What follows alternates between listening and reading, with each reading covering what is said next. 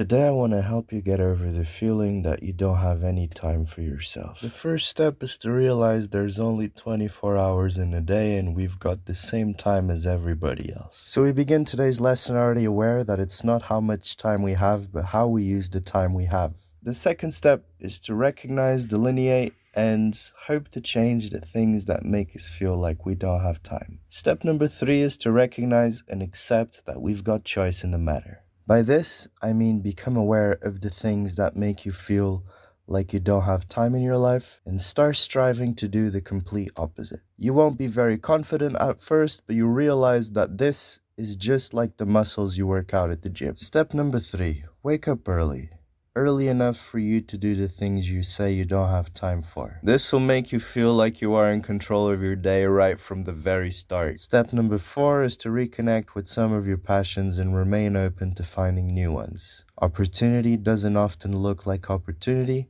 and I want people to find opportunity in things they enjoy, which by extension would make them feel like they have more control of their time instead of feel like they're living in a trap. Which brings us to the next step Get familiar with the concept of minimalism. Getting familiar with the things you need and the things you don't need in this life will enhance your ability to use your time in any way you see fit. You'll carve through your life's path more confident and skillfully than a pocket knife spreading butter on a hot summer day. The next step is on the tasks that you consider a must. I'll use the word obligations for purpose of understanding.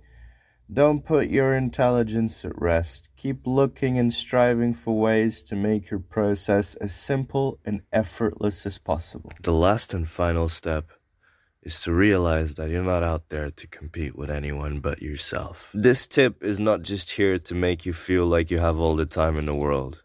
It's a matter of using it meaningfully as well as freely. Which brings us to the end of this lesson. If you can embody all the following traits on a daily basis, you would have found the thing you're looking for when you first clicked my thumbnail.